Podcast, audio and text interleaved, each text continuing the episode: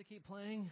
Oh, well, thank you again for being here this morning. We love and appreciate you. It's my honor to introduce to you Pastor Steve Cooper from, uh, I always say, Allegheny, Pennsylvania, right on the river. This is the busiest time of year for him, and he takes some time down to come to come here and preach to us and help Pastor take a little bit of needed R and R and be a blessing to us. Thank you, Pastor. We are glad to be here. It's always a little shock when you get off the plane, though, and that uh, blast furnace hits you. This year it wasn't so bad because it was my first experience and my wife's too of flying into a potential hurricane. We really didn't think the plane was going to take off. We really went to the airport because we figure if they cancel the flight, we get a total refund. If we cancel the flight, we don't know what we're going to get. So we went to the airport, and um, lo and behold, there was no announcement. We were sitting there, we were expecting it. The flight is canceled. We just were certain it was going to happen because we heard the weather reports. We got on the plane, and we were still pretty certain they were going to have us go back in or fly someplace other than Punta Gorda. But lo and behold,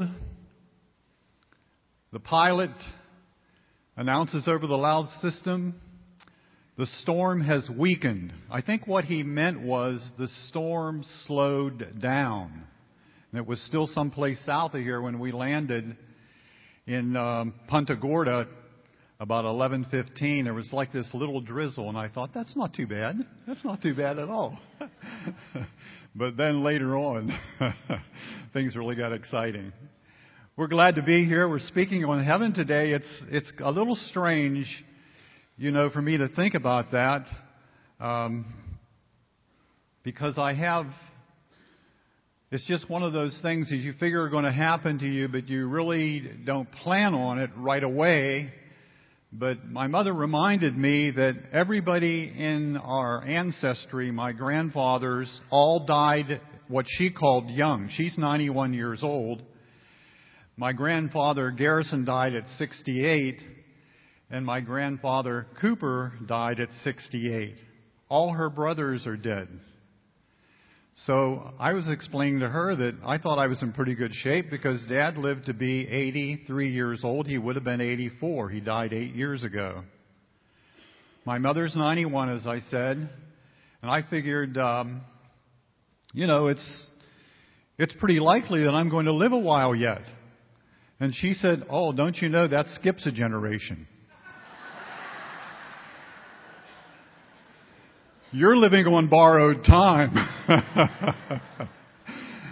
so this study of heaven means something special to me. It also means something special because my daughter's already in heaven. I want to know what she's experiencing as much as I can know. I want to know what it's going to be like when I get to heaven. And I figured that I probably lived three quarters of my life. In fact, to make the last quarter, I have to live to be a hundred.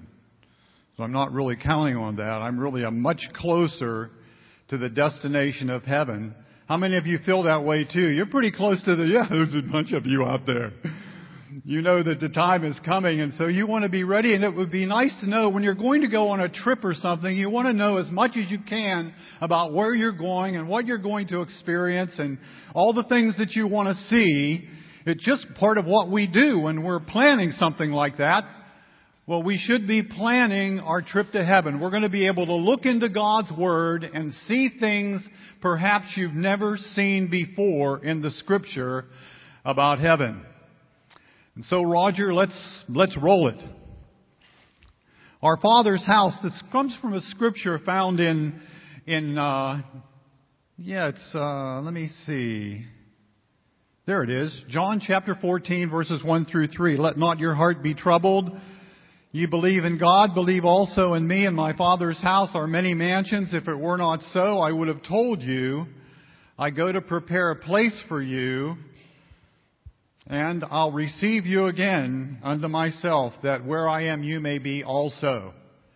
And if you'll notice in that scripture, he talks about his Father's house many mansions in his father's house. when we think of a house, we're thinking of something, you know, well, just give God a mansion. But no, he says many mansions. And to get a glimpse of just how big this place where God lives is, there are several scriptures that we can look at. Let me say this at first. We don't really realize how big the earth is sometimes. And um, just to give you an idea, if you took the population of the world right now and you had people stand like this, side to side, all over the earth, you could put the population of the world within the city limits of Jacksonville, Florida. Now, heaven is a lot bigger than earth. And there's going to be a lot of room for us in this place that God is building. In fact, here's the scripture. Isaiah 66 verse 1 tells us that, Thus saith the Lord, the heaven is my throne, and the earth is my footstool.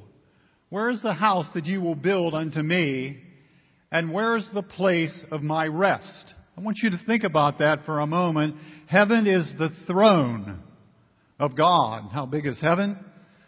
Well, we don't know. We've never been even to the outskirts of the second heaven, which would be the sun, moon, and stars, and all the galaxies that are out there.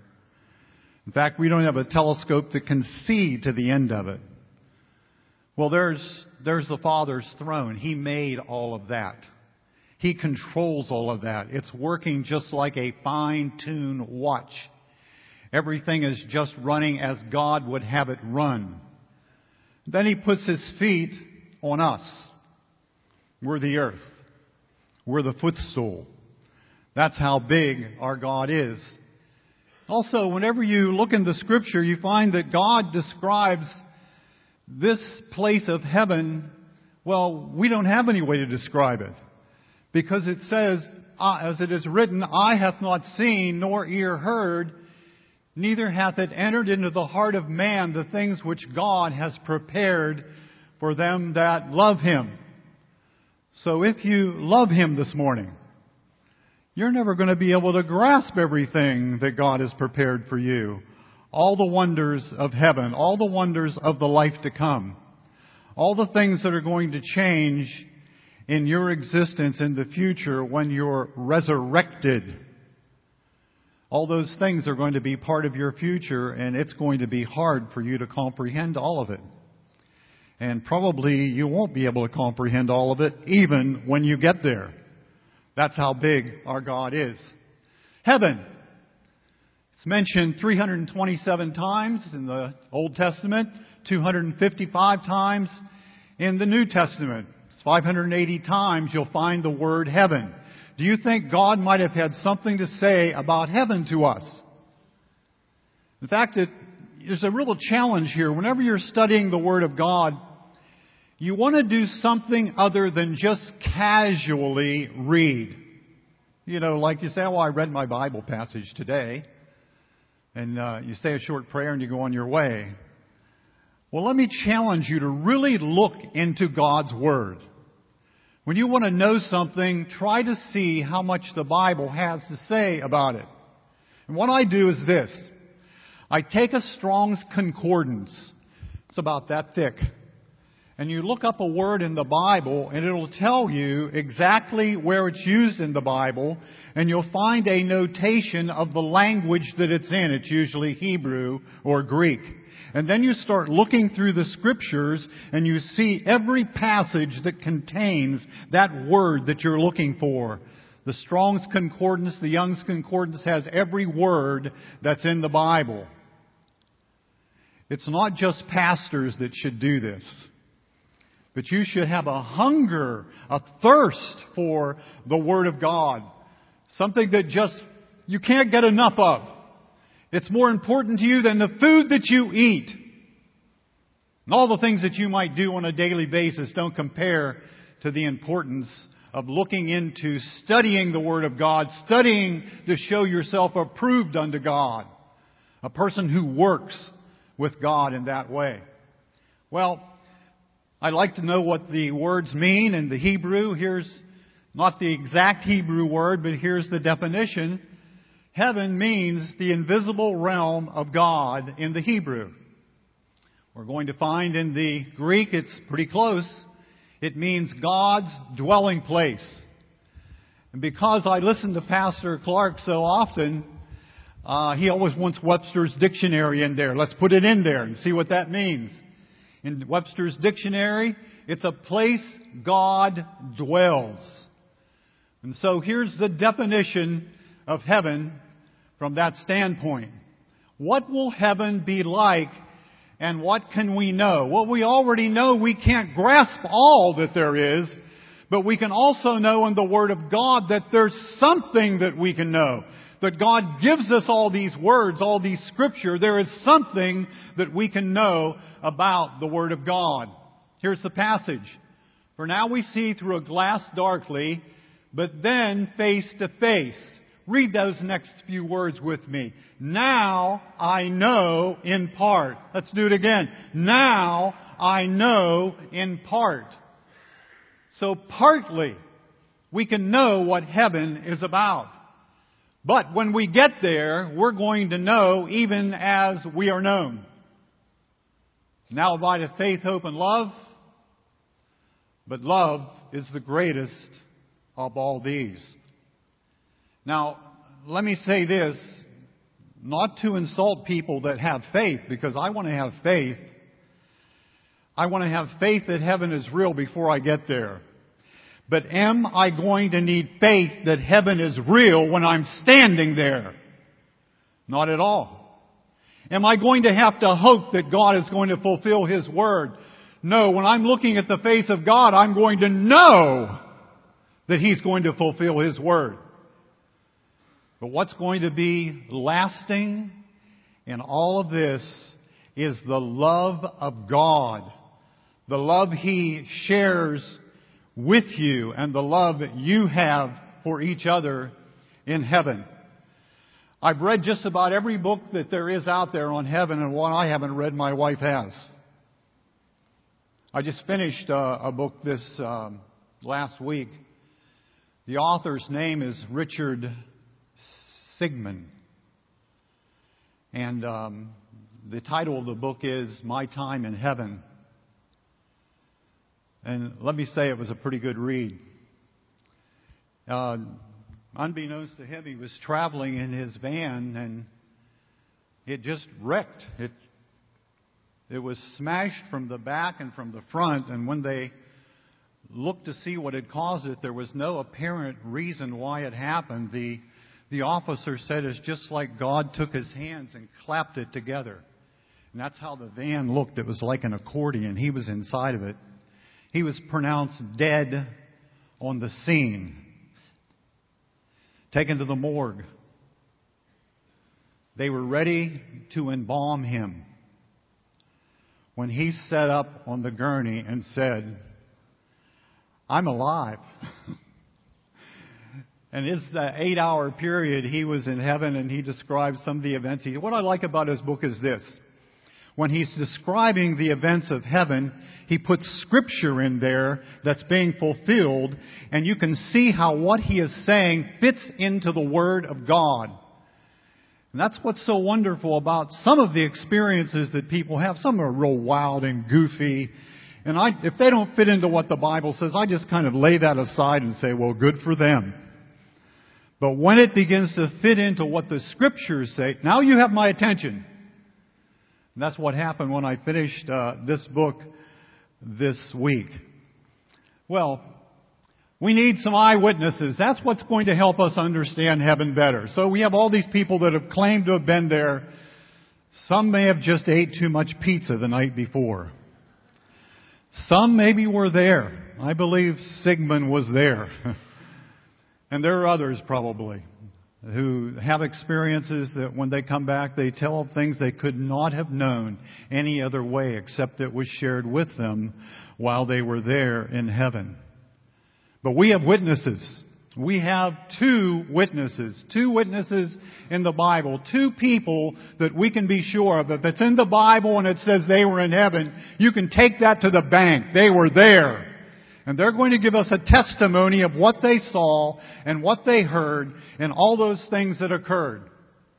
It begins in 2 Corinthians 12, 2 through 7.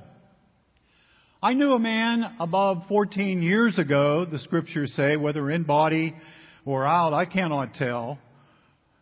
I cannot tell, only God knoweth. Such a one as was caught up into the, notice the word there, third heaven. Third heaven. I knew such a man, whether in body or out of body, I cannot tell, God knoweth. How he was caught up into paradise. Notice that word. He was caught up to the third heaven, but the notation here by Paul is of paradise. So perhaps part of heaven involves this paradise that's being spoken of. He heard unspeakable words which it's not lawful for a man to utter. Of such one I will glory, yet of myself I will not glory, but in my infirmities. For though I would desire to glory, I shall not be a fool, for I will say the truth. But now I forbear, lest any man should think of me above that which he seeth me to be, or that he heareth of me. At least, and at least I should be exalted above measure. Through the abundance of the revelations, there was given to me a thorn in the flesh, the messenger of Satan, to buffet me, lest I should be exalted above measure. Now we're going to learn some things. From this passage, Paul says that he knew someone who went to the third heaven. Well, let me say this. If there's a third heaven, there's a first heaven. If there's a first heaven, there's a second heaven, and then there is the third heaven that this person was caught up to. And I believe it like this. I believe the first heaven is the atmosphere right around the earth. So, you know, we fly up there kind of. We move around uh, up there in a plane. We were about 40,000 feet when we flew here much more above that, and you know you're you're in a you're in a place where you better have special equipment because there's not much oxygen up there. In fact, I think the planes have to pump oxygen in when you get at that height. Now, um, one of the persons, one of those rich guys, Branson, is going to fly today. Maybe he's already en route. I don't know, but they're going to go up 50 miles when you get about 50 miles, he says for a few minutes they'll experience weightlessness. And then they're coming back to Earth. The trip costs $250,000 if you're interested. 700 people have already signed up. And um, who's the guy that owns Amazon? Bezos. Yeah, he's going too. Yeah, I've been in a couple weeks. So these rich guys are all going to experience this. Let me, uh, let me just say this about space. You'll be able to experience that in the new body that God gives you. You don't have to pay a cent to ride up there. God's going to do that for you. And I think that's something to rejoice about. The other thing is, Paul can't tell exactly how it happened, whether in body or out of body. He, he doesn't know. And the more I listen to what his testimony is, the more I believe that Paul is the person he's referring to. I believe it was Paul who was caught up in the third heaven. He knew a person, it was him. That's what I believe. The third heaven has a place called paradise. What he saw at that time, he just couldn't share. There are some things that you, when you get there, you know, you're not going to be able to tell other people. It's either so personal about yourself that no one else needs to know. You know, God has a name for you that only you and Him know. That's personal. That's precious. Some things people aren't ready to receive. So you don't want to cast your pearls before what? Swine. You want to hold back some things because people aren't ready to receive those things that you know to be a fact. Paul, I think, reveals that this person is himself because he talks about what's going to have to happen to him. He's going to have to be, the more you know about God and the more you learn about God, the more humble that you should be in God's presence. God has a way of helping you do that. With the apostle Paul, he had a thorn in the flesh. That thorn in the flesh is hard for us to understand because it seems to involve Satan. In other words, Satan was allowed to do certain things to Paul to keep him humble because he'd received so much from the Lord that he needed that extra help to remain dependent always upon the Lord. Well, we're talking about paradise.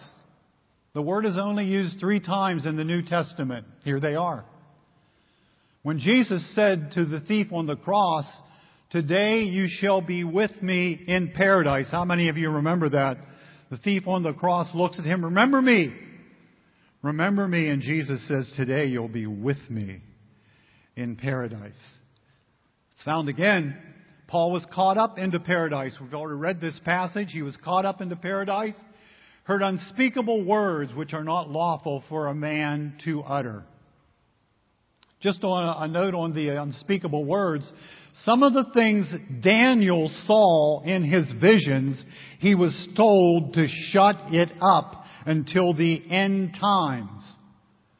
So it's not uncommon to hear something that you're not supposed to repeat. Can you keep a secret?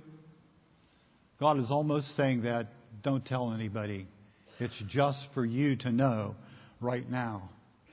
And then John describes where the saints will partake of the tree of life in the midst of paradise.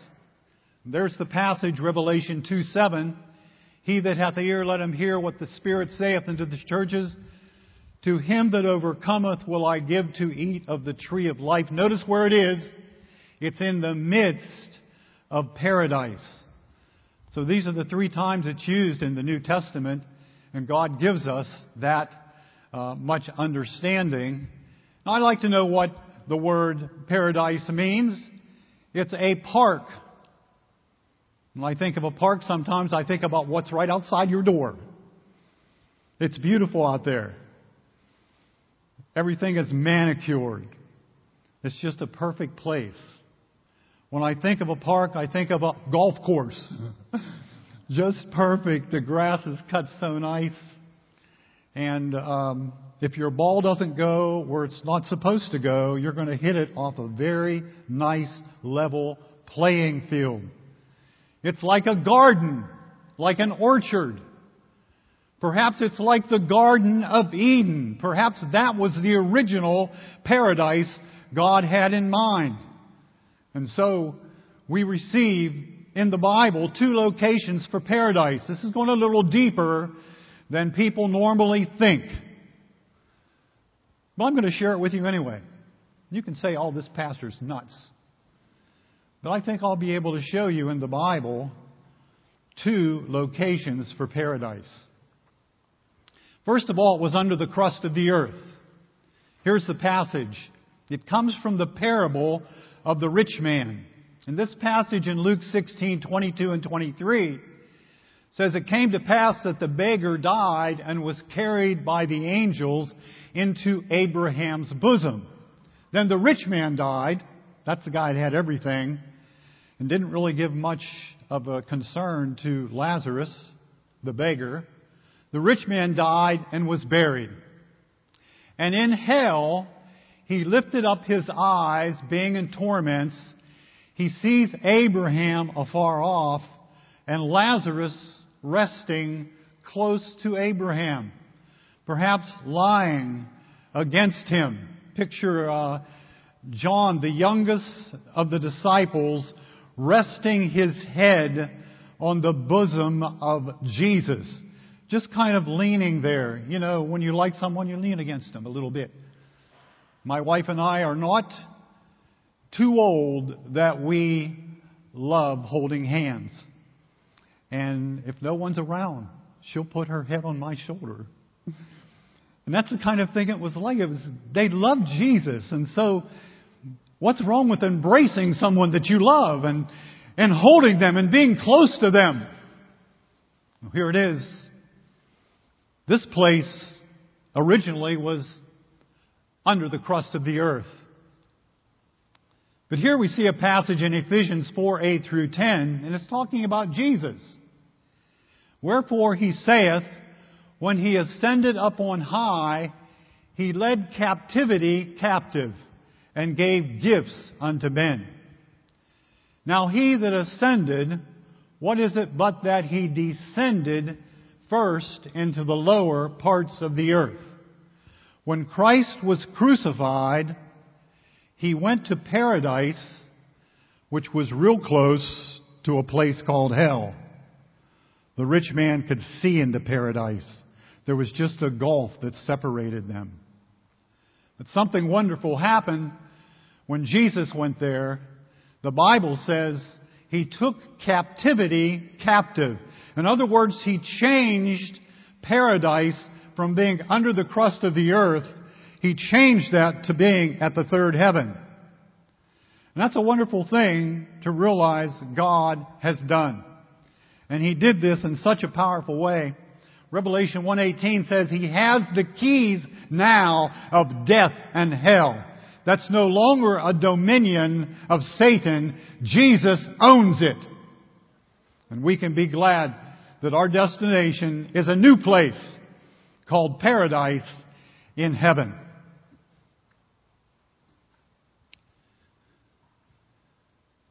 Is there something else up there, Roger, that I'm supposed to go to now? Yeah, there it is. Paul received extraordinary revelations, things never, never given before to any other prophet, any other uh, uh, evangelist, speaker, preacher. Some of the things that he shares are absolutely brand new when you look into the New Testament. And we're going to look at some of them right now.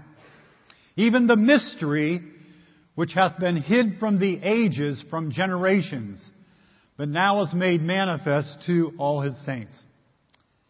Behold, I show you a mystery. We shall not all sleep, but we shall all be changed in a moment, in the twinkling of an eye. At the last trump, for the trump shall sound, and the dead in Christ shall be raised incorruptible, and we shall be changed. So when I do a funeral, I go to the gravesite more than likely. And one of the things that I always say is this. We are on resurrection ground. God is going to open this grave. And he's going to cause the inhabitants of those graves to be lifted out, and they're going to be reunited with their soul and spirit. And God is going to do this. He's going to absolutely cause our mortal, mortal bodies to be immortal. It's going to be the way Christ was. They couldn't find his body because he resurrected and he was now glorified. And if you just read a little bit about what that was like during that 50 days he was here on earth before he finally ascended, he had miraculous abilities to appear almost out of nowhere.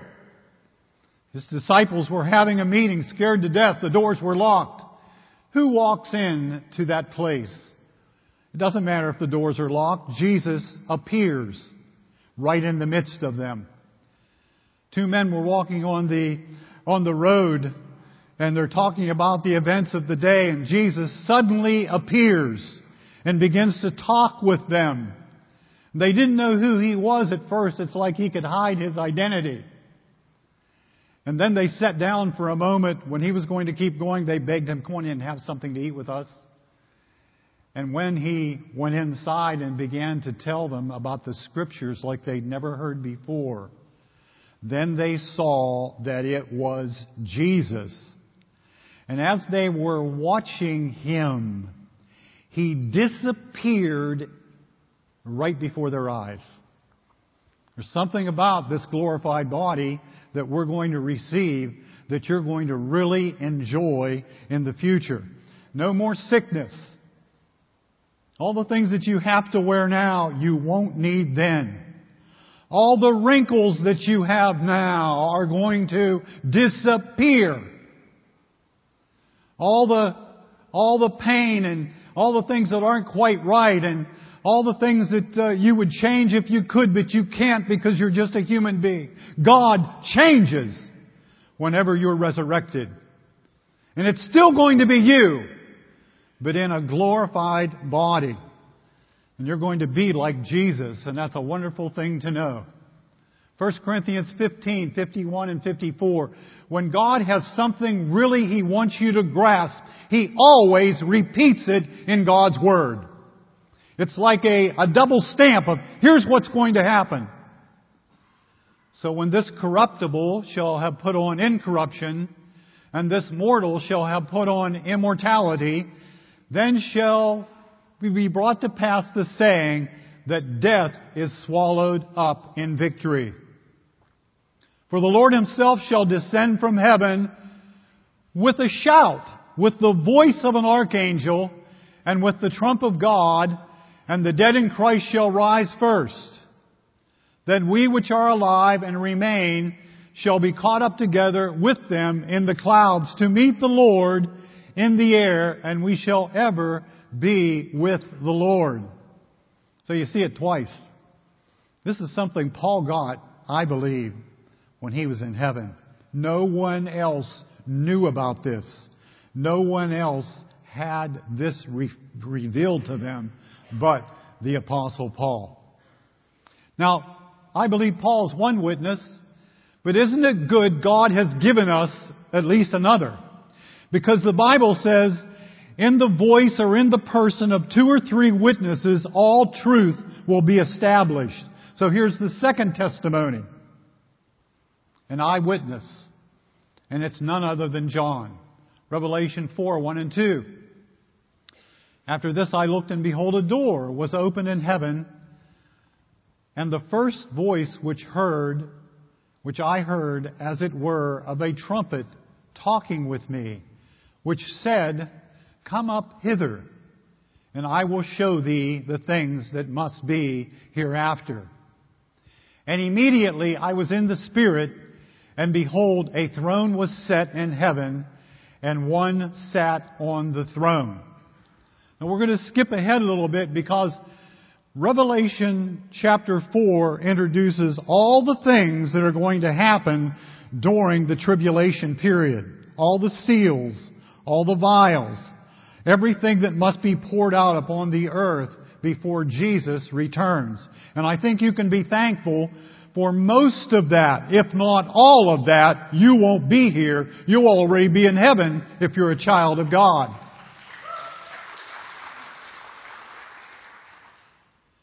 In Revelation 21:10, John describes something which you are going to be part of. He describes a place that Jesus is preparing for his children. It's a city called the New Jerusalem. He carried me away in the Spirit to a great and high mountain and showed me that great city, the holy Jerusalem, Notice what it says. Descending out of heaven from God. So this isn't something men put together on earth. This is something that God has put together. Jesus has been preparing, and now it's coming down from heaven to the earth. Having the glory of God, her light was like a stone most precious, even like a jasper stone just to give you an idea, that's a greenish colored stone. Clear though. You can see through it. The wall had, was great and high. It had 12 gates. The gates had uh, 12 angels, the names written thereupon, which are the names of the 12 tribes of the children of Israel. So 12 gates, 12 tribes. It even tells you where they're going to be. Three gates in each direction, north, east, south, and west. Then the wall of the city had 12 foundations, and in them the names of 12 apostles of the Lamb. So here are the 12 patriarchs, here are the 12 apostles centrally located in this building. What's amazing to me is that we're given dimensions. A golden reed to measure the city and the gates thereof, and the wall thereof. The city lieth four square, the length as large as the breadth. He measured the city with a reed. Notice it has length, it has width, and it has height. And it even gives us the dimension. 12,000 furlongs. Now, I wanted to know what a furlong was. So uh, I did a little investigation and found out that more than likely it is 660 feet. If you take 660 feet times 12,000, here's what you'll get 7,900,000.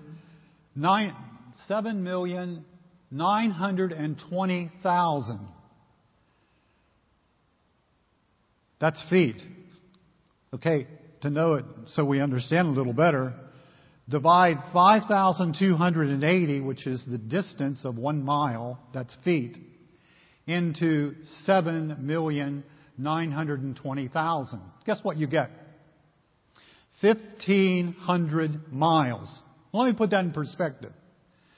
If you were up in Maine and you flew just as the bird flew, and you went to Key West, that's less than 1,500 miles. I think it's 1,480, 1,460. If you divide the United States in half, the half point comes at the western boundary of South Dakota. If you draw a straight line down through there, you'll get about a third of Colorado, you'll get a lot of Oklahoma, and you'll get the western tip of Texas. Everything on the east side of that, most of Texas, all of South Dakota, North Dakota, all that, that's on the, that's on our side. That's how big the length and width is of the city that God is building. Is that a big place? We don't know cities like that on earth. you know, Jacksonville has this big square footage. It's not all populated, but they call it all the city limits. But this city limit is unbelievable. And that's not all. As much as you can think that's large, now imagine that going up 1500 miles. Well, you say there's no, there's no, there's no oxygen up there. You won't need oxygen. How would you grow food up there? You won't need to eat food if you don't want to. Your body's going to be perfect, self-sustaining, glorified, just like Jesus. Now, I, I just, I like to look at what people have to say because I figure that even when I preach a message, this message probably has been preached dozens of times before. What have other people said? Has the Holy Spirit worked through people before me? I hope so. When I read a book, I figure that God had something to say.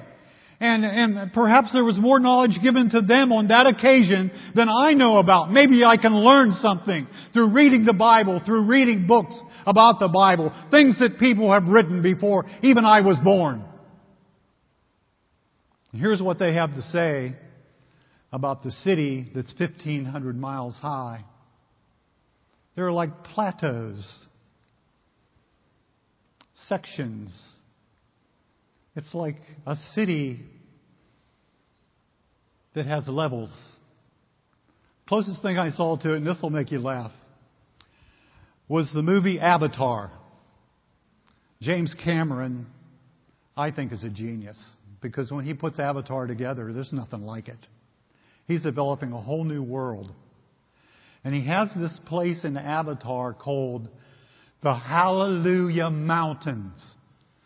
If you've never seen Avatar, just watch it long enough to see the Hallelujah Mountains. They're floating up in space.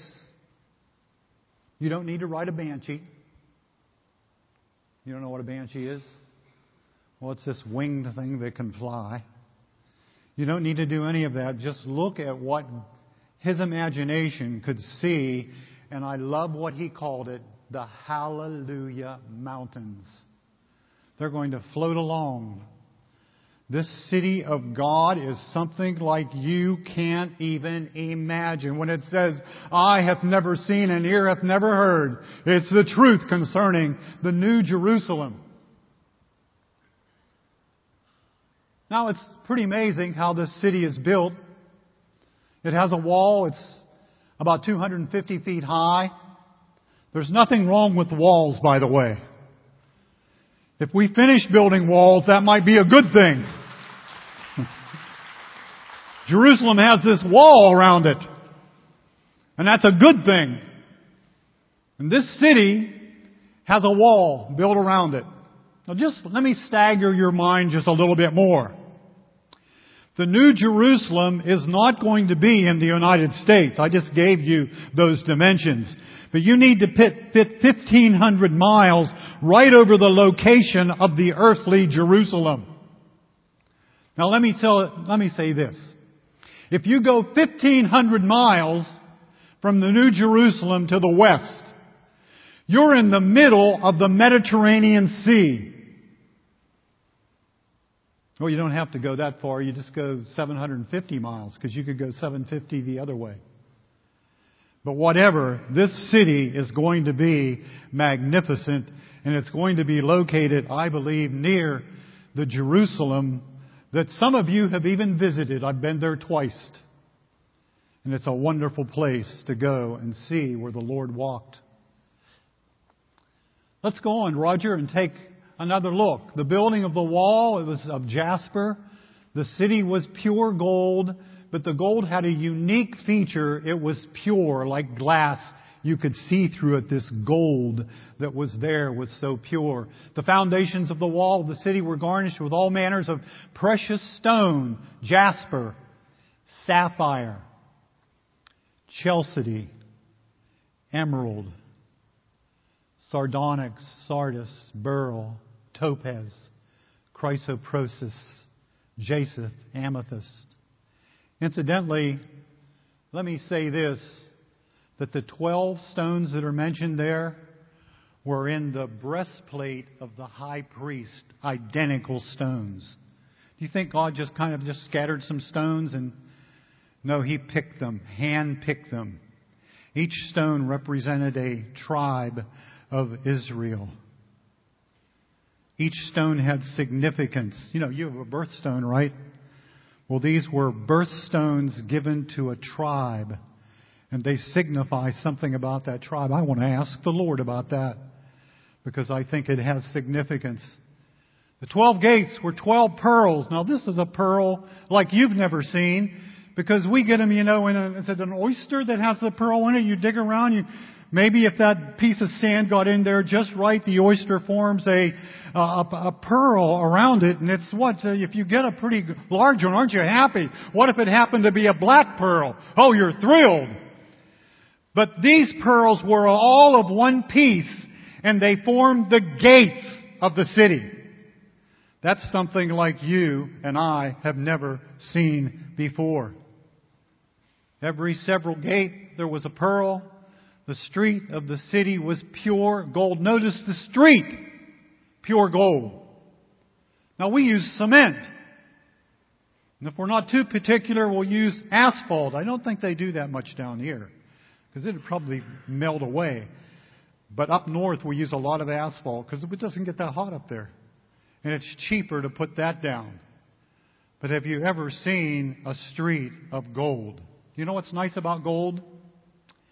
Gold is soft, and it gives you a kind of a, a nice walk. You're walking along the streets, and it's like a, a little cushion. It's not hard like cement. Such a wonderful thing.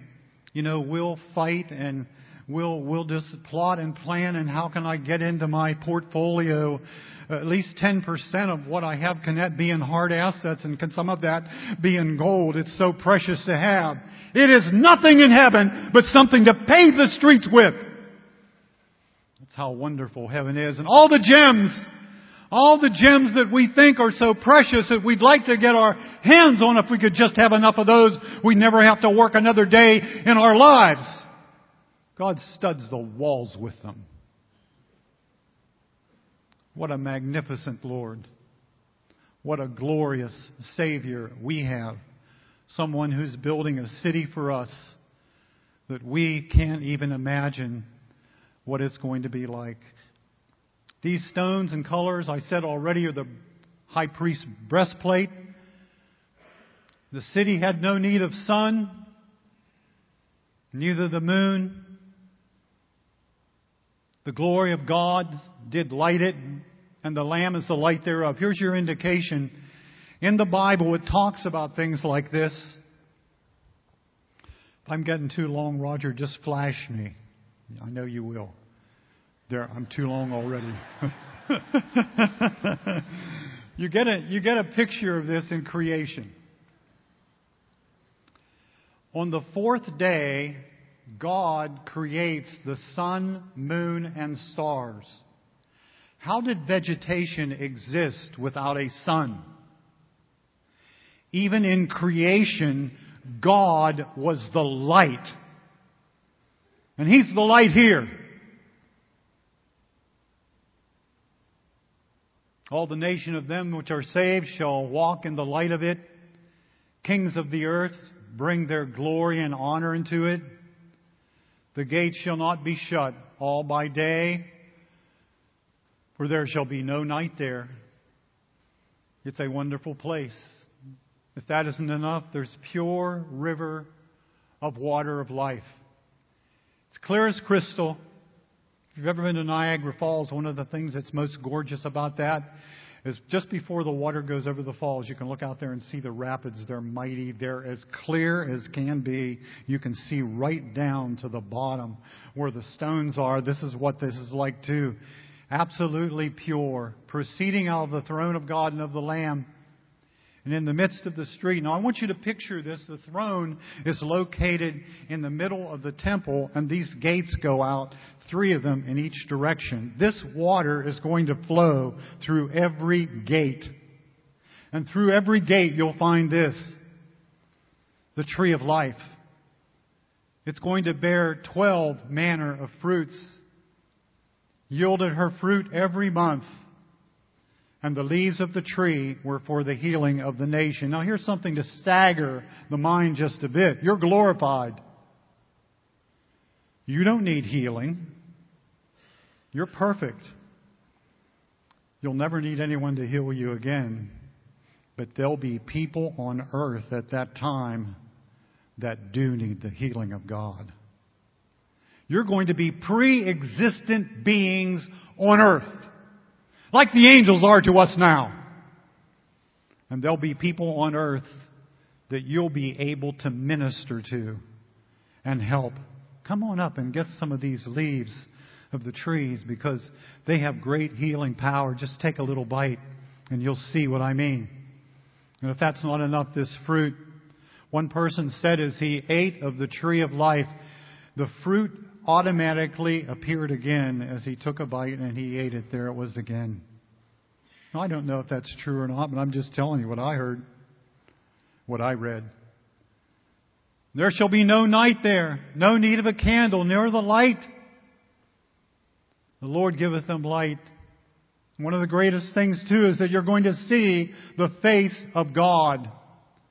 One person who walked the streets of heaven, who had died and then came back, said, when you're there in heaven, there's always this sense that you can see and feel God. And if you take a look, you'll be able to see Him. And when you see Him, He'll be looking back at you. There's always that presence, omnipresence of God. Your Savior, Jesus Christ, is going to be available to you. And you're going to love every moment you can spend with Him. Doesn't it sound beautiful? Can we give the Lord a hand for what He has shared in His Word? It's going to be a beautiful place.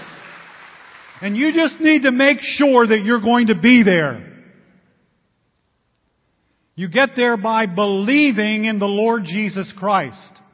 But I'm not talking about a casual belief. You know, the Bible says the devils believe that God is real.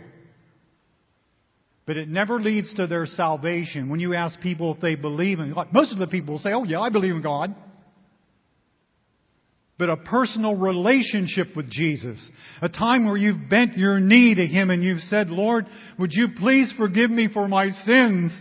Please, Lord, I recognize your Son as my Savior. He died for my sins. I receive the gift of salvation.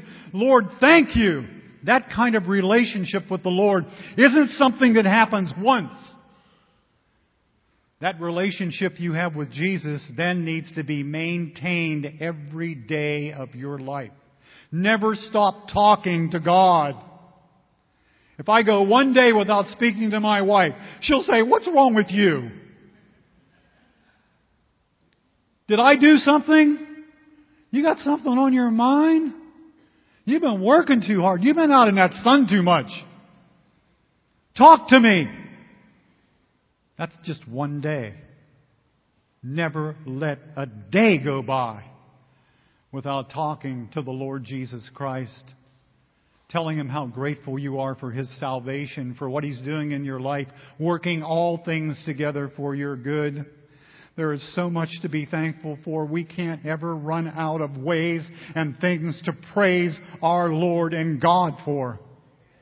And you'll be able to praise Him today if you've never done that before.